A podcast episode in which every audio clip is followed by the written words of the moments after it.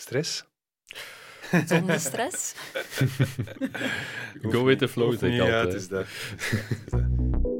Tussen pot en vijzel. De Kava Podcast. Boeiende gesprekken met en voor apothekers. Persoonlijk Ik heb daar tot op vandaag de dag nog eh, geen minuut spijt van gehad. Integendeel. en actueel. Jonge apothekers willen graag een, een betere work-life balance. Tussen pot en vijzel. De Kava Podcast. Te beluisteren op Spotify en iTunes of via je favoriete podcastplatform. Beste luisteraars, mijn naam is Dieter en ik begin al meteen met eh, goed nieuws. Tenminste, dat eh, hoop ik toch.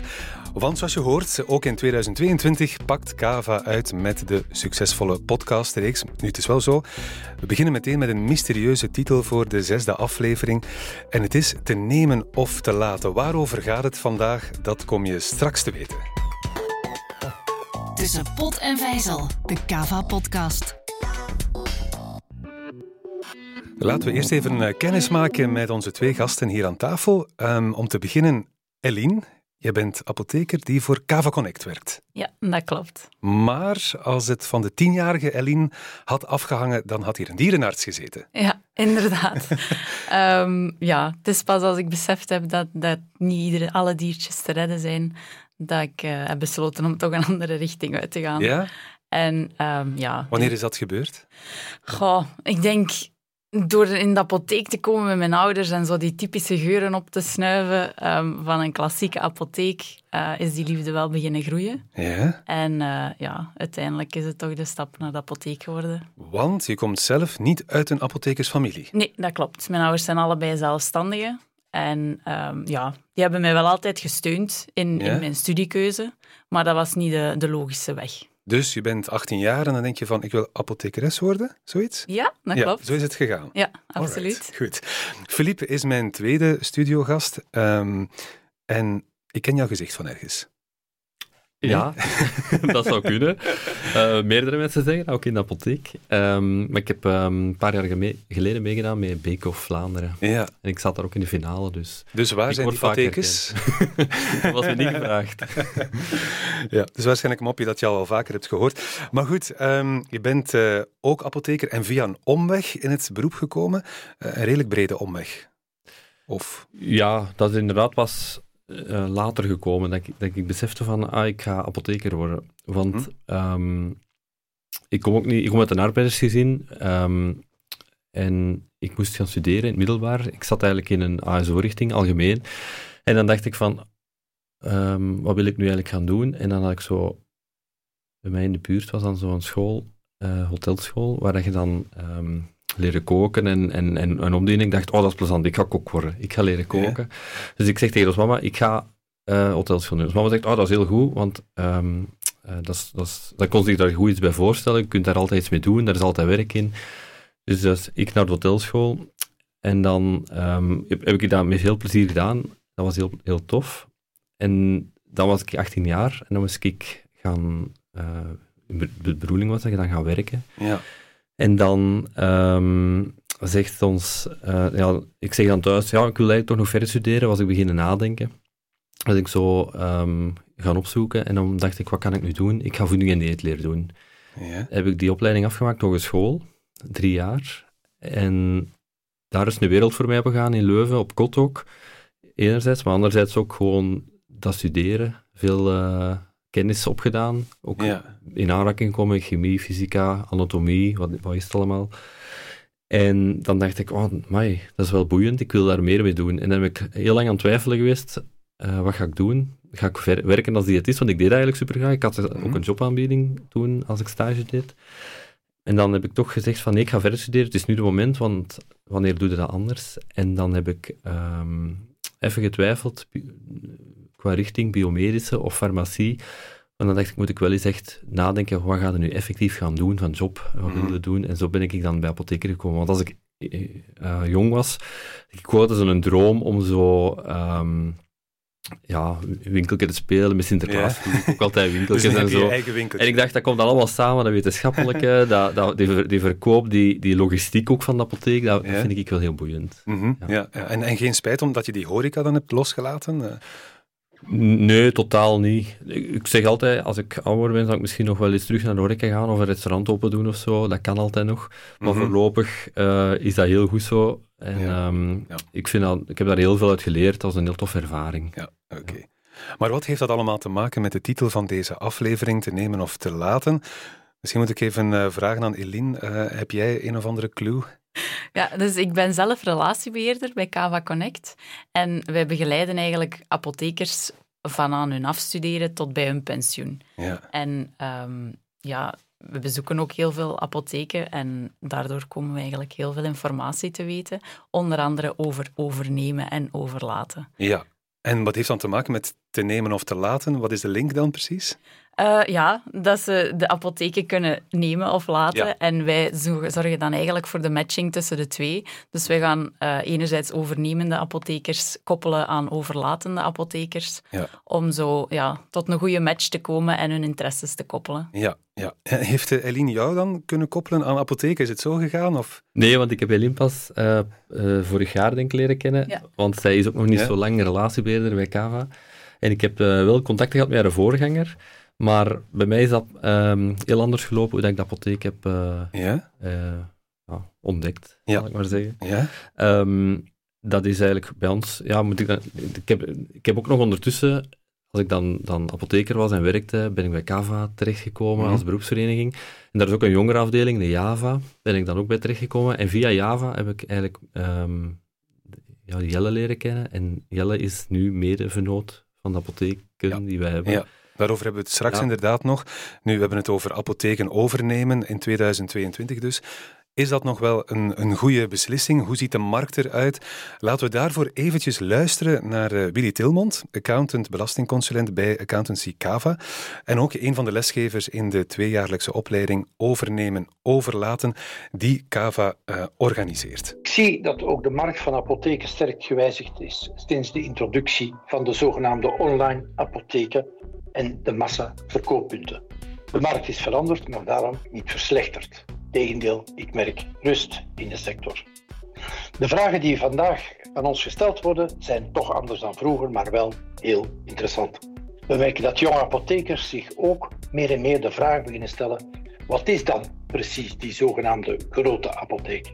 Er doen her en der allerlei criteria de ronde, maar wat zeker is, omzet is slechts een indicatie. Het gaat om reële bruto winst, een degelijke marge op de verkochte producten die verder aangevuld worden met deze van de honoraria voor de kwaliteitsvolle, pure gezondheid zorgen. Daar moet het mee gebeuren. Ja, een doordachte keuze, hoor ik, lijkt me niet zo evident als jonge apothekers. Nee, absoluut. Hè. En, en daarvoor zijn we ook om, om die jonge apothekers te begeleiden en, en een adviezen en raadgeving mee te geven. Hoe gaat dat praktisch dan? Wat gebeurt er dan zoal? Uh, wel, we proberen de, de, zeker de afstuderende apothekers ook te motiveren om contact met ons op te nemen als ze echt die plannen hebben om een apotheek over te nemen. En dan gaan we ja, met hen een beetje aftoetsen wat hun verwachtingen zijn van een, een apotheek die ze naar de toekomst toe zouden willen. En dat gaan we dan proberen koppelen aan, aan apotheken die, die over te nemen zijn. Maar het is wel nodig om, om, zeker bij een afstuderende apotheker, om die normen een beetje naar de verwachtingen te koppelen, want dat is niet altijd even evident. Ja, en is daar veel in beweging op die apothekersmarkt? Absoluut. We merken zeker, ondanks corona, dat die markt toch niet stilgezeten heeft. En dat er echt nog wel uh, ja, apothekers zijn met goesting om, om te gaan ondernemen. Ja, misschien moeten we ook eens luisteren naar Carlos Ortega. Hij is ook apotheker en beheert ondertussen ja, verschillende apotheken. Onder het motto Never Walk Alone benadrukt hij hoe essentieel samenwerking kan zijn. Als je een apotheek koopt, koop je jezelf ook een inkomen. En ook een fulltime bezigheid. Belangrijk om de evenwichtsoefening te maken tussen wat brengt het mij op aan de ene kant en hoeveel energie ga ik erin steken aan de andere kant. Zo hebben we al een aantal projecten opgestart. Telkens doen we dat in vijf jaren projecten. We hebben één project met een collega die fijn de carrière is en die toch nog een, een tiental jaren wou werken. Anderzijds hebben we een ander project met een instapper, een heel jonge collega met twee jonge kindjes, die toch ook een eigen apotheek wou en niet de volledige 55 uur per week uh, wou uh, presteren. Uh, belangrijk is met wie je ook samenwerkt dat je een klik hebt. Dat het klikt tussen beide partijen. Dat is de essentie. En samenwerking, dat heb jij gedaan, hè, Filip. Um, vast herkenbaar, denk ik, wat je hier hoort van, van Carlos. Jij hebt ook je stoute schoenen aangetrokken en met een bevriende apotheker uh, ben je in zee gegaan, hè? Ja, dat is ook nooit op voorhand gepland, maar dat is met, met veel dingen zo zeker. Ja. Um, even een goede babbel gehad, door, doorgelopen, doorgesproken. En dan komt er een concreet project op ons af. In ons geval was het dan via de groothandel ja. dat, we, dat we een apotheek hebben gepresenteerd gegeven. En dan, uh, ja, dan moet even samen zitten van wat gaan we nu doen? Hè? Gaan, we effectief, gaan we effectief samen springen? Ja. En dat hebben we gedaan, maar ik heb daar tot op vandaag de dag nog uh, geen minuut spijt van gehad. Integendeel zelfs. Ik, ik, ben nu blij dat het allemaal zo gelopen is. Want initieel had ik ook het idee van op mijn eigen apotheek over te nemen, alleen. Maar, Ja. maar nu is dat zo anders gelopen en nu vind ik dat heel plezant dat wij met twee zijn en altijd Ja. op elkaar kunnen rekenen. Zou je jonge colle- of, enfin, jongere collega's, zal ik maar zeggen, nog aanraden om, om een apotheek over te nemen? Ja, sowieso. Ja? Allee, bedoel, als je die droom hebt, moet je dat ook gewoon doen. Hè. Ja. Je moet je dromen najagen. Als je dat in je, in je gedachten hebt, waarom zou je dat niet doen en eeuwig blijven twijfelen? Daar word je alleen maar ongelukkig van. Mhm. En het is wat dat aan Carlos net zegt, het is, je koopt je daar een fulltime bezigheid mee, je hebt, een, je hebt daar een inkomen uit. Mhm. Oké, dat is niet alle dagen even gemakkelijk. Sommige, hè, zo, zoals nu ook weer die coronacrisis, dat komt over ons heen. We moeten daar door, maar alles heeft kansen en, en biedt kansen. Dus Ja. je moet dat gewoon doen. En als je spreekt over die klik dan die er moet zijn met die partner, wat is dat dan? Ja, dat is moeilijk te, te omschrijven. Hè? Hm. Anders was dat, allee, was dat Ja. gemakkelijk. Maar, maar ik denk dat veel mensen dat Vertrouwen. Vertrouwen en een, ja. buikgevoel volgen. En, en hoe kunnen babbelen, open communicatie. Ik denk dat dat belangrijk is als je alles tegen elkaar kunt zeggen. Mhm. Wat dat er niet goed is, wel goed is. En dat je elkaar zo op die manier op voorhand al leert kennen. En dan, als het erop aankomt, samen springt. Hè. Mhm. En Ja. elkaar vertrouwt. Laten we ook eens luisteren naar eh, Anne Dieriks. Zij is eh advocate en ja, ze volgt met zeer veel belangstelling de publicatie van de nieuwe reglementering rond eh, de spreiding van de apotheken in ons land op. Vers van de pers trouwens, de nieuwe spreidingswet die op 20 januari is gepubliceerd. Het overbrengen van apotheken wordt ja, moeilijker. Het blokkeren en protest van omliggende apotheken wordt beperkt. En er wordt eh, ja, uitgegaan nu van eh, geografische coördinaten per apotheek. Daarover veel meer in een infosessie die eh, Kava hierover eh, organiseert in februari. Maar met die kennis in het achterhoofd, laten we eens luisteren welk advies Anne heeft voor jonge ondernemers. De nieuwe spreidingsregels zijn veel duidelijker dan de oude. Ze laten veel minder marge voor discussie en dat is op zich een goede zaak voor de apotheker. Misschien wordt niet elke apotheker heel erg gelukkig van de nieuwe spreidingsregels, want geconfronteerd worden met een bijkomende apotheek in de buurt, dat is natuurlijk niet iets waar je van uitgaat, wat je wenst. Nu, los daarvan, mijn ervaring als advocaat leert mij en ik sta nu toch al langer dan tien jaar apothekers bij, dat elke apotheker-titularis eigenlijk assertiever zou mogen zijn, zou moeten zijn. Al te vaak blijven apothekers te passief. En dan plots worden ze geconfronteerd met een overbrenging in de buurt of een fusie die hen blokkeert. Maar dan is het al te vaak te laat om dat dan nog tegen te houden. Ja, klopt dat eh, voor jou, Eline, dat beeld van die eh, ja, eerder passieve apothekers? Ja, toch wel. Ik denk ehm, dat het belangrijk is, ook zeker met de nieuwe spreidingswetgeving, dat ze toch eens in de buurt van een apotheek gaan kijken eh, waar er mogelijk ja, ruimte is om, om iemand te krijgen die daar op grondgebied zou komen vestigen. Die, die, die wet is minder gunstig geworden. Minder gunstig, ze is wel transparanter. Eh, wat maakt ja, dat dat duidelijker is waar de, waar de gaten zitten. Mhm. Ehm, wat ik ook wel merk, is dat zeker jonge apothekers ehm, niet altijd geneigd zijn om in, in een groot project te stappen, ehm, waar dat er in eerste instantie nog gedacht moet worden aan een overbrenging of dergelijke. Dus in dat opzicht zijn ze, ja, gaan ze liever voor een gevestigde waarde om over te nemen dan dat ze echt grote projecten durven aangaan, vooraleer ja, dat ze eigenlijk al iets van inkomsten uit dat project Mhm, gehaald mhm. hebben. En wat zouden dan de voordelen kunnen zijn van samenwerkingen volgens jou? Ehm, wat we heel veel zien is dat het ja, jonge apothekers willen graag een, betere work-life balance. Ze hebben allemaal een gezin, willen dat een beetje combineren met toch dat zelfstandig zijn. Er komen ook heel veel nieuwigheden in het beroep naar boven. De antigeentesten, vaccinaties misschien uh, naar de toekomst. En, en dat maakt dat een apotheker heel veelzijdig moet zijn.